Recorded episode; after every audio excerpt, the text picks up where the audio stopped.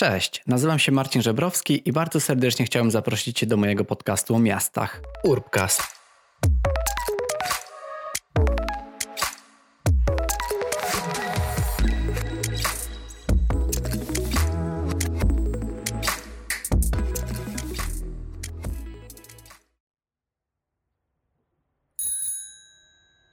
Cześć. W dzisiejszym pierwszym premierowym odcinku chciałem Wam opowiedzieć o tym, jak to jest być kurierem rowerowym w czasach pandemii w Kopenhadze.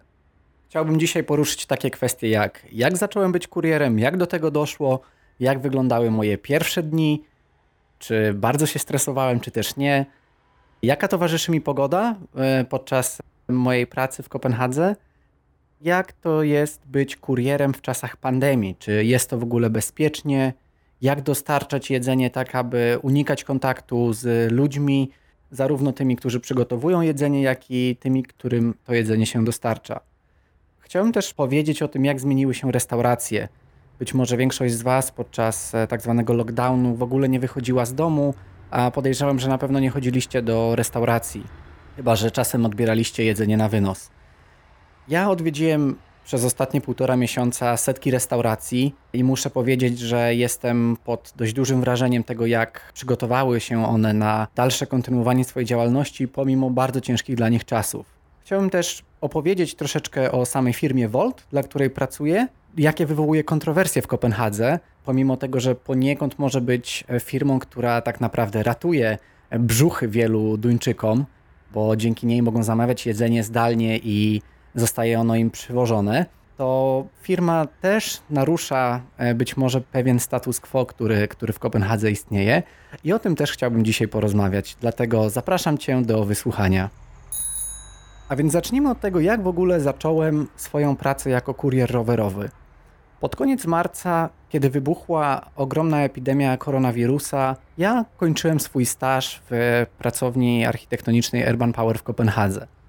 Prawdą jest to, że gdyby nie to, że jestem optymistą, to tak naprawdę mógłbym być dość podłamany e, całą tą sytuacją. Kończy mi się staż, rozpoczyna się szalejąca pandemia, ludzie albo zaczynają pracować z domu, albo zupełnie tracą pracę.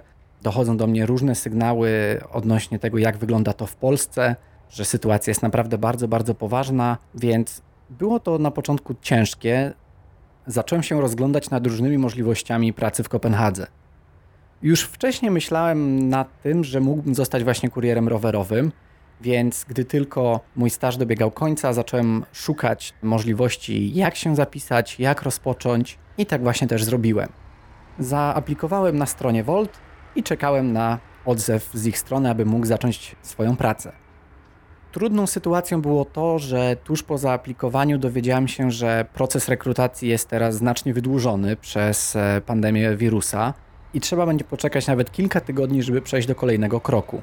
Na szczęście 1 kwietnia, i tym razem nie był to żart, otrzymałem informację, że jestem na dobrej drodze do tego, aby zostać kurierem. Udałem się na Zooma, gdzie odbyło się spotkanie rekrutacyjne, a tak naprawdę bardziej spotkanie informacyjne, gdzie wytłumaczono nam, na czym polega ta praca, jakie są zarobki, kiedy możemy zaczynać, jak jest to uregulowane prawnie i czy nam się to podoba.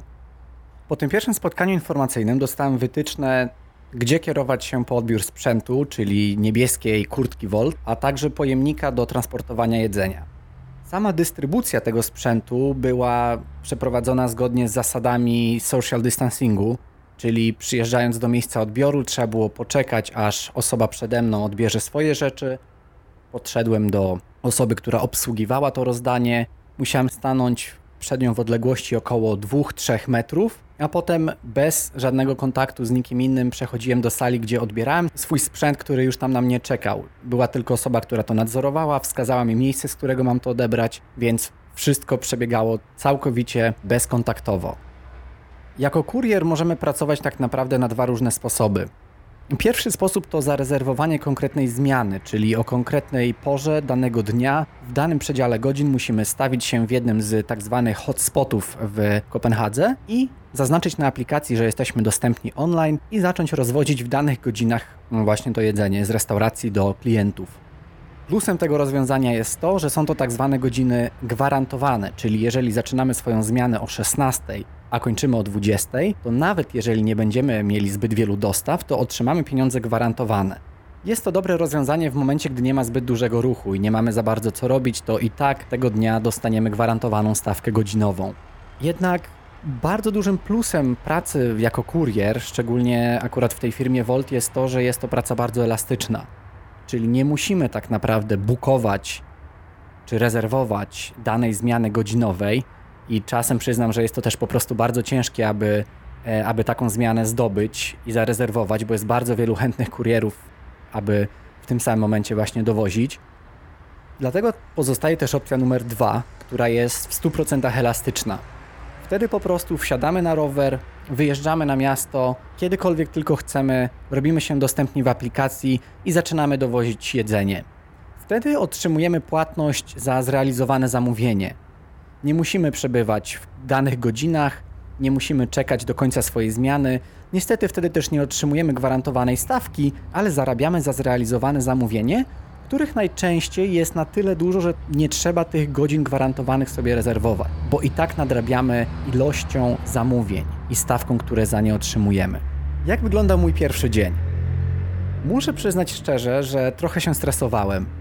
Może nie samym zadaniem, bo dowiezienie paczki z jedzeniem z punktu A do B nie wydaje się być niczym skomplikowanym, ale bardziej tym, że nie będę mógł znaleźć konkretnego adresu, czy być może zapomnę czegoś w zamówieniu i przez to dowiozę je niekompletne, zostanie mi za to obcięta pewna część e, mojej stawki, czy po prostu zgubię się gdzieś, nie będę mógł znaleźć drogi, a jedzenie na przykład komuś wystygnie i będzie wtedy to moja wina i ktoś będzie narzekał na mnie w, w aplikacji. Na pewno pocieszało mnie to, że jednego z pierwszych dni kwietnia, kiedy zaczynałem swoją przygodę jako kurier, Pogoda była przepiękna, świeciło wspaniałe słońce, więc dodawało mi to otuchy i pokazywało, jak fajnym może być to zajęciem na nadchodzące letnie miesiące.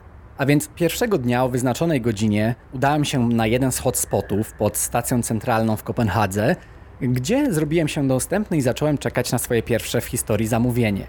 Jak się okazało, zamówienie było z McDonalda, więc może nie była to zbyt wykwintna restauracja, do której dane mi było pojechać jako po pierwsze miejsce odbioru, ale przynajmniej było blisko, było to tuż za rogiem. Gdy odebrałem swoje zamówienie, zacząłem kierować się pod adres dostawy. Miałem troszeczkę problemu z tym, co się obawiałem, czyli nie do końca mogłem znaleźć nie tyle co adresu, ale konkretnego budynku, więc rower zaparkowałem dużo dalej niż powinienem go zostawić. Ale najważniejsze to, że udało mi się koniec końców znaleźć adres, zadzwonić pod właściwe nazwisko na domofonie i po chwili byłem już w windzie. Gdy wyszedłem z windy, zapukałem do drzwi i okazało się, że otworzyła mi pani, która siedziała na wózku. W tym momencie poczułem tak naprawdę, że moje bycie kurierem to po części też misja, a przynajmniej może czymś takim być. Że nie chodzi tylko i wyłącznie o to, aby zarobić, ale w tym ciężkim okresie pandemii mogę pomagać ludziom po prostu się najeść, mówiąc e, bardzo przyziemnie, a mówiąc bardziej górnolotnie, mogę po prostu pomóc zrealizować im swoje podstawowe potrzeby, bo jak się okazało, pani, która była na wózku, no raczej nie miała zbyt wielu możliwości, albo byłoby to dla niej naprawdę trudne, aby, aby do takiej restauracji się dostać i zamówić jedzenie samemu. Także nie powiem, że mnie to wzruszyło, ale naprawdę poczułem jakiś taki przypływ bardzo pozytywnej energii, że robię coś bardzo, bardzo pożytecznego. Potem, gdy poczułem się naprawdę, naprawdę dobrze przez to zrealizowane zamówienie, tego samego dnia miałem jeszcze kilka innych zamówień. Bardzo mi się podobało to, że ludzie byli bardzo zadowoleni, szczęśliwi, uśmiechali się, a ja w międzyczasie po prostu odbierałem jedzenie z restauracji, miałem bardzo fajne przejażdżki po Kopenhadze i oddawałem zamówienie pod wskazanym adresem. Nie było to ani skomplikowane, ani stresujące i po pierwszych kilku dniach byłem całkowicie zrelaksowany i doceniałem tą możliwość pracowania w taki sposób. Po jakimś czasie pojawiły się też dni deszczowe. Było to o tyle niefajne, że w momencie, kiedy zaczynałem swoją zmianę, a padał deszcz, w moment stawałem się całkowicie przesiąknięty. Z butów mogłem wylewać sobie wodę. No i nie było to zbyt miłe uczucie, kiedy całkowicie przemoczony musiałem skupić się na tym, aby dane zamówienie dowieść z punktu A do B. Jednak plusem, jak to zawsze ja szukam plusów w, w różnych sytuacjach, nawet tych najgorszych, Więc plusem akurat tej sytuacji było to, że w pochmurne i deszczowe dni popyt na, na zamówienia był naprawdę duży, a dla mnie oznaczało to, że mam po prostu dużo więcej zleceń i dużo więcej mogę przez to zarobić. Zaciskałem więc zęby, kiedy deszcz padał, kiedy pogoda była naprawdę fatalna, kiedy nie było praktycznie nikogo na ulicach, tylko inni kurierzy i dowoziłem to jedzenie, ciesząc się tym, że tak naprawdę tego dnia zarobek będę miał trochę większy. Jak to jest być kurierem w czasach pandemii? Czy jest to w ogóle bezpieczne?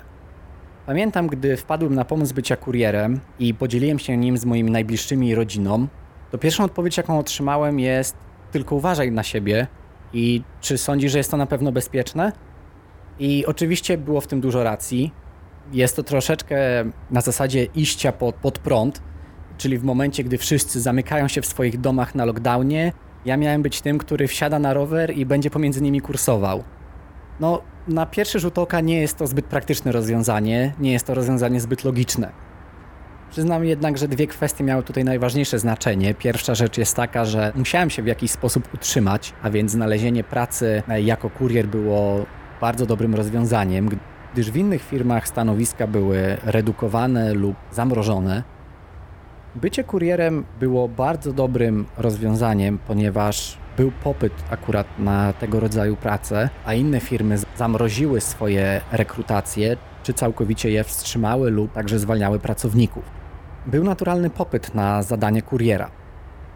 A drugą rzeczą było to, że po kilku tygodniach spędzonych w mieszkaniu było mi ciężko w nim być zamkniętym i wiem oczywiście, że w Polsce ta sytuacja była troszeczkę inna i restrykcje były dużo, dużo silniejsze, dużo bardziej surowe, ale tutaj w Kopenhadze nie było przymusowego lockdownu. Czuję, że mieliśmy tutaj tylko namiastkę tego, co działo się w Polsce pod kątem różnych restrykcji, dlatego też było to całkowicie legalne, abym zaczął wychodzić codziennie na zewnątrz i pracować jako kurier. Jeśli chodzi o to bezpieczeństwo, oczywiście może się to wydawać niebezpieczne, aby kursować pomiędzy restauracjami i różnymi ludźmi do różnych miejsc i dostarczać im jedzenie. Jednak Volt jako firma też prowadziło kilka środków, aby dbać o zdrowie i, i bezpieczeństwo swoich kurierów. Jedną z tych rzeczy jest tak zwana contactless delivery, czyli po prostu dostawa bez kontaktu.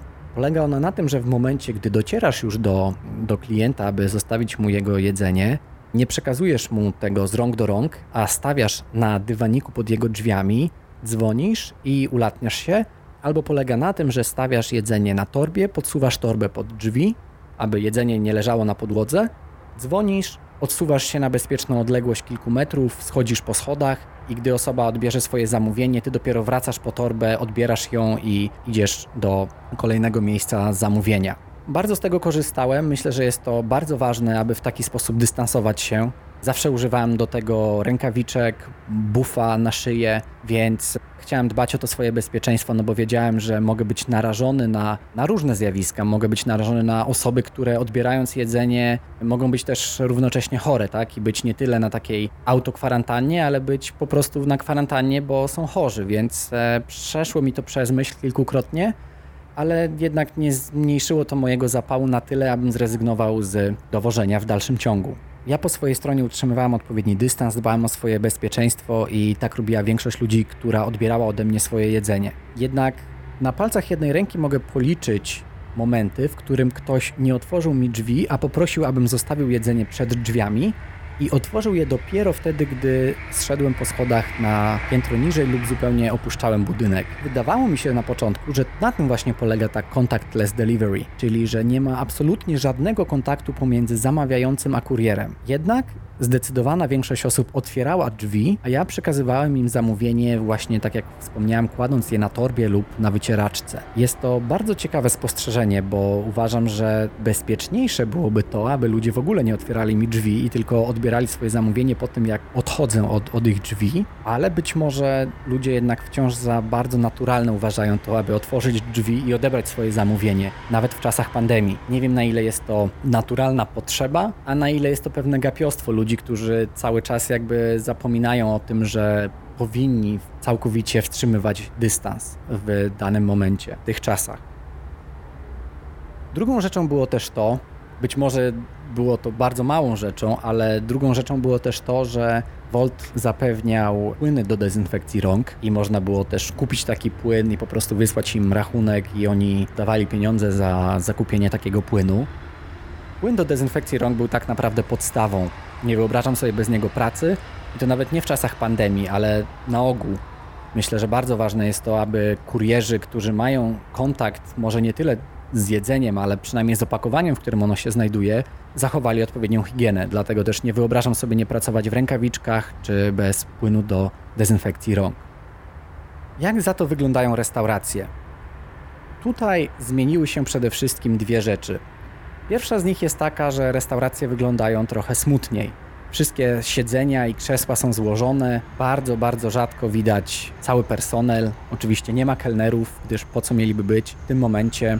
Większość restauracji, w których byłem, miała na drzwiach wywieszony znak, że dalej serwują zamówienia na wynos, ale że nie można przebywać w środku, albo miały też sztywno wyznaczony maksymalny limit osób, które mogą przebywać w lokalu w danym momencie. Dlatego też, kiedy było napisane, że jest to liczba 5, a w lokalu było akurat 5 osób, musiałem poczekać na zewnątrz, aby wejść, kiedy jedna z tych osób już wyszła. I było to raczej dość mocno przestrzegane. Druga rzecz i druga zmiana, która nastąpiła w restauracjach, jest taka, że wszędzie, czy przy samym wejściu, czy przy ladzie, czy na stolikach, był płyn do dezynfekcji rąk. I znowu uważam, że jest to podstawa i aż dziwię się, czemu nie było tak wcześniej. Gdy zastanowimy się, ile mamy zarazków na dłoniach i że bardzo często jesteśmy w restauracjach, dotykamy różnych powierzchni, sztućców, a także wszystkiego, co jest dookoła, to aż dziwne jest to, że wcześniej takiego pomysłu w restauracjach nie było. Wydaje mi się, że jest to bardzo pozytywna zmiana i mam nadzieję, że tak zostanie, że obowiązkiem będzie to, że przed wejściem do restauracji dezynfekujemy swoje ręce i dopiero później idziemy do stolika lub zamawiamy to, co chcemy i odbieramy jedzenie. Było mi dane być już w setkach restauracji i widzę taki trend, że, że zdecydowana większość restauracji pozostała otwarta i dowoziła jedzenie na wynos. Czy to poprzez swoich pracowników i kurierów, czy właśnie poprzez Volt.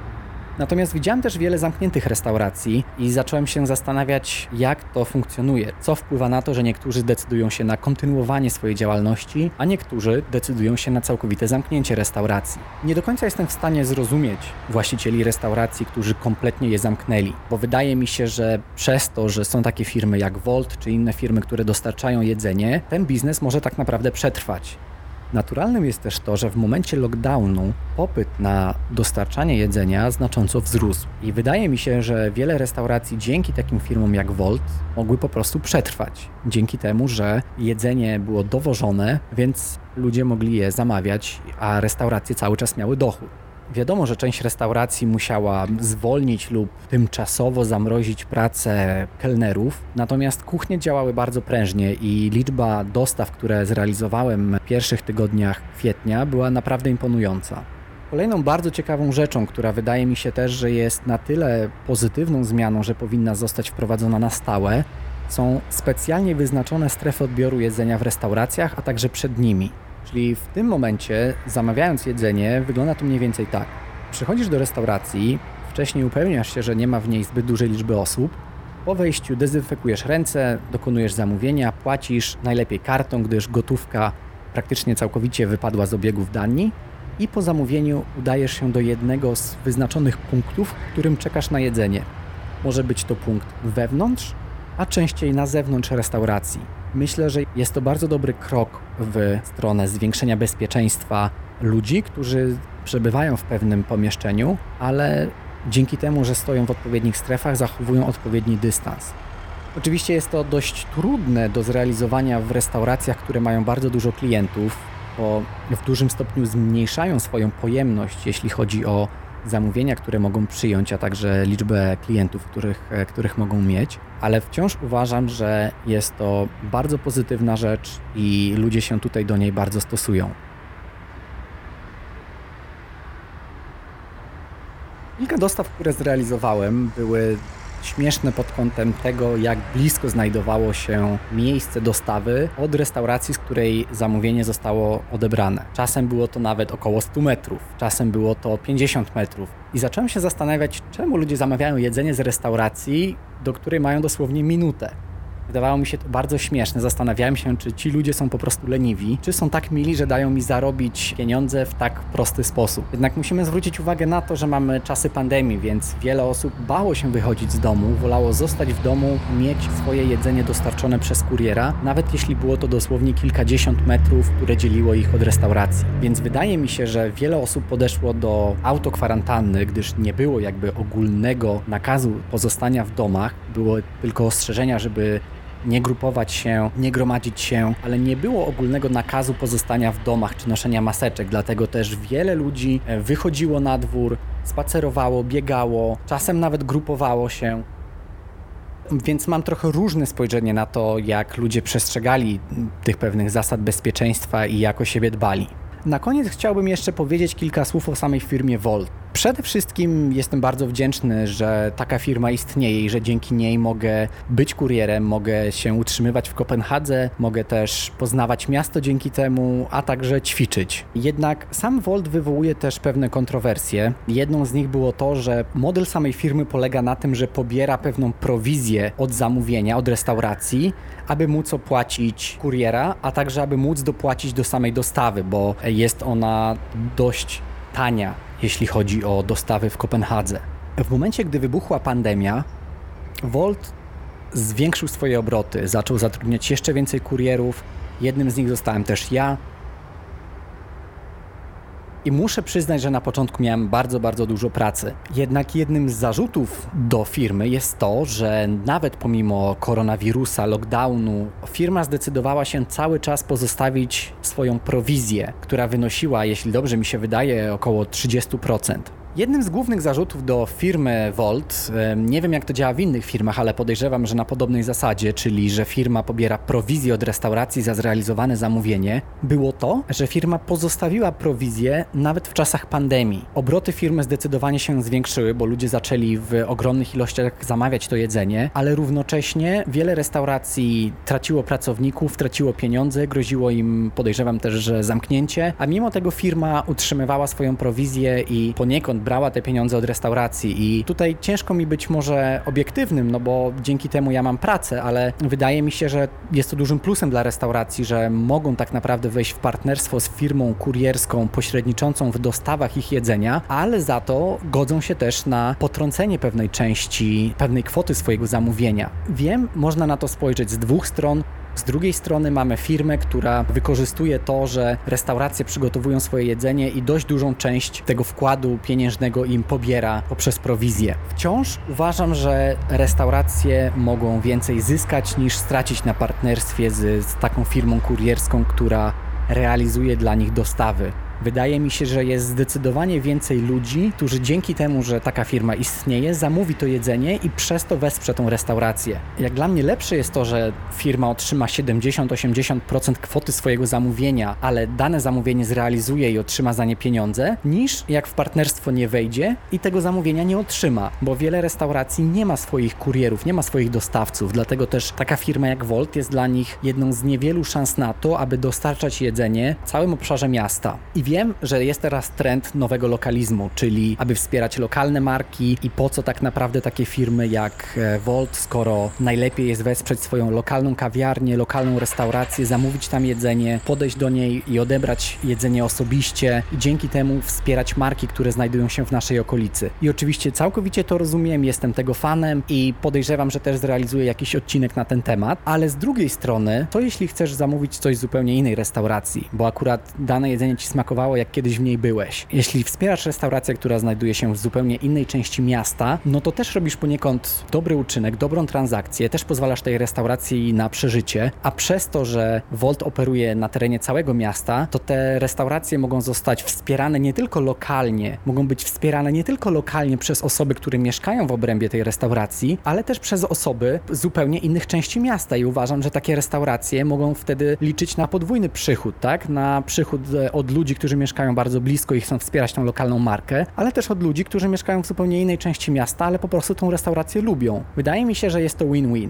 Drugim zastrzeżeniem co do Volt było to, że niedostatecznie wspiera ona swoich kurierów. I tutaj niektórzy kurierzy mówili, że nie są to warunki, które obowiązują na co dzień w, w duńskich firmach, czyli nie ma urlopu na żądanie, nie ma płatnych wakacji, nie ma zwolnień, ale z drugiej strony jest to na tyle elastyczna praca i model, w jakim funkcjonuje jest na tyle specyficzny, że wydaje mi się, że nie musisz tak naprawdę akceptować tych warunków nie musisz pracować w, w tej firmie, jeżeli nie odpowiadają ci te warunki. Jednak wiem, że mnóstwo osób ceni sobie to, że mogą pracować totalnie elastycznie i zarobić sobie na te wakacje, kiedy akurat je chcą mieć, tak? Nie muszą wtedy prosić o żaden urlop. Natomiast no, jest to bardziej skomplikowane. Wiele osób narzeka, że ten model, który jest takim modelem właśnie shared economy, czyli trochę jak Airbnb dla mieszkań, a trochę jak Uber dla przewozów, Volt nie posiada ani swoich restauracji, ani nie posiada też swoich pracowników, ponieważ kurierzy są zatrudniani na zasadzie partnerstwa, więc muszą oni mieć swój sprzęt, przez co muszę używać swojego roweru, ale jest to moja decyzja, chcę go używać, po to go kupiłem, aby móc na nim jeździć, aby dodatkowo jeszcze móc na nim zarabiać, więc ja ze swojej strony nie narzekam, to jest jakby moja wola, żeby zostać tym kurierem, żeby zarabiać. I jeśli zgadzam się na to, jeśli podpisuję umowę, to akceptuję też to, że nie przysługuje mi płatny urlop, czy płatne zwolnienia, czy też to, że muszę używać swojego sprzętu.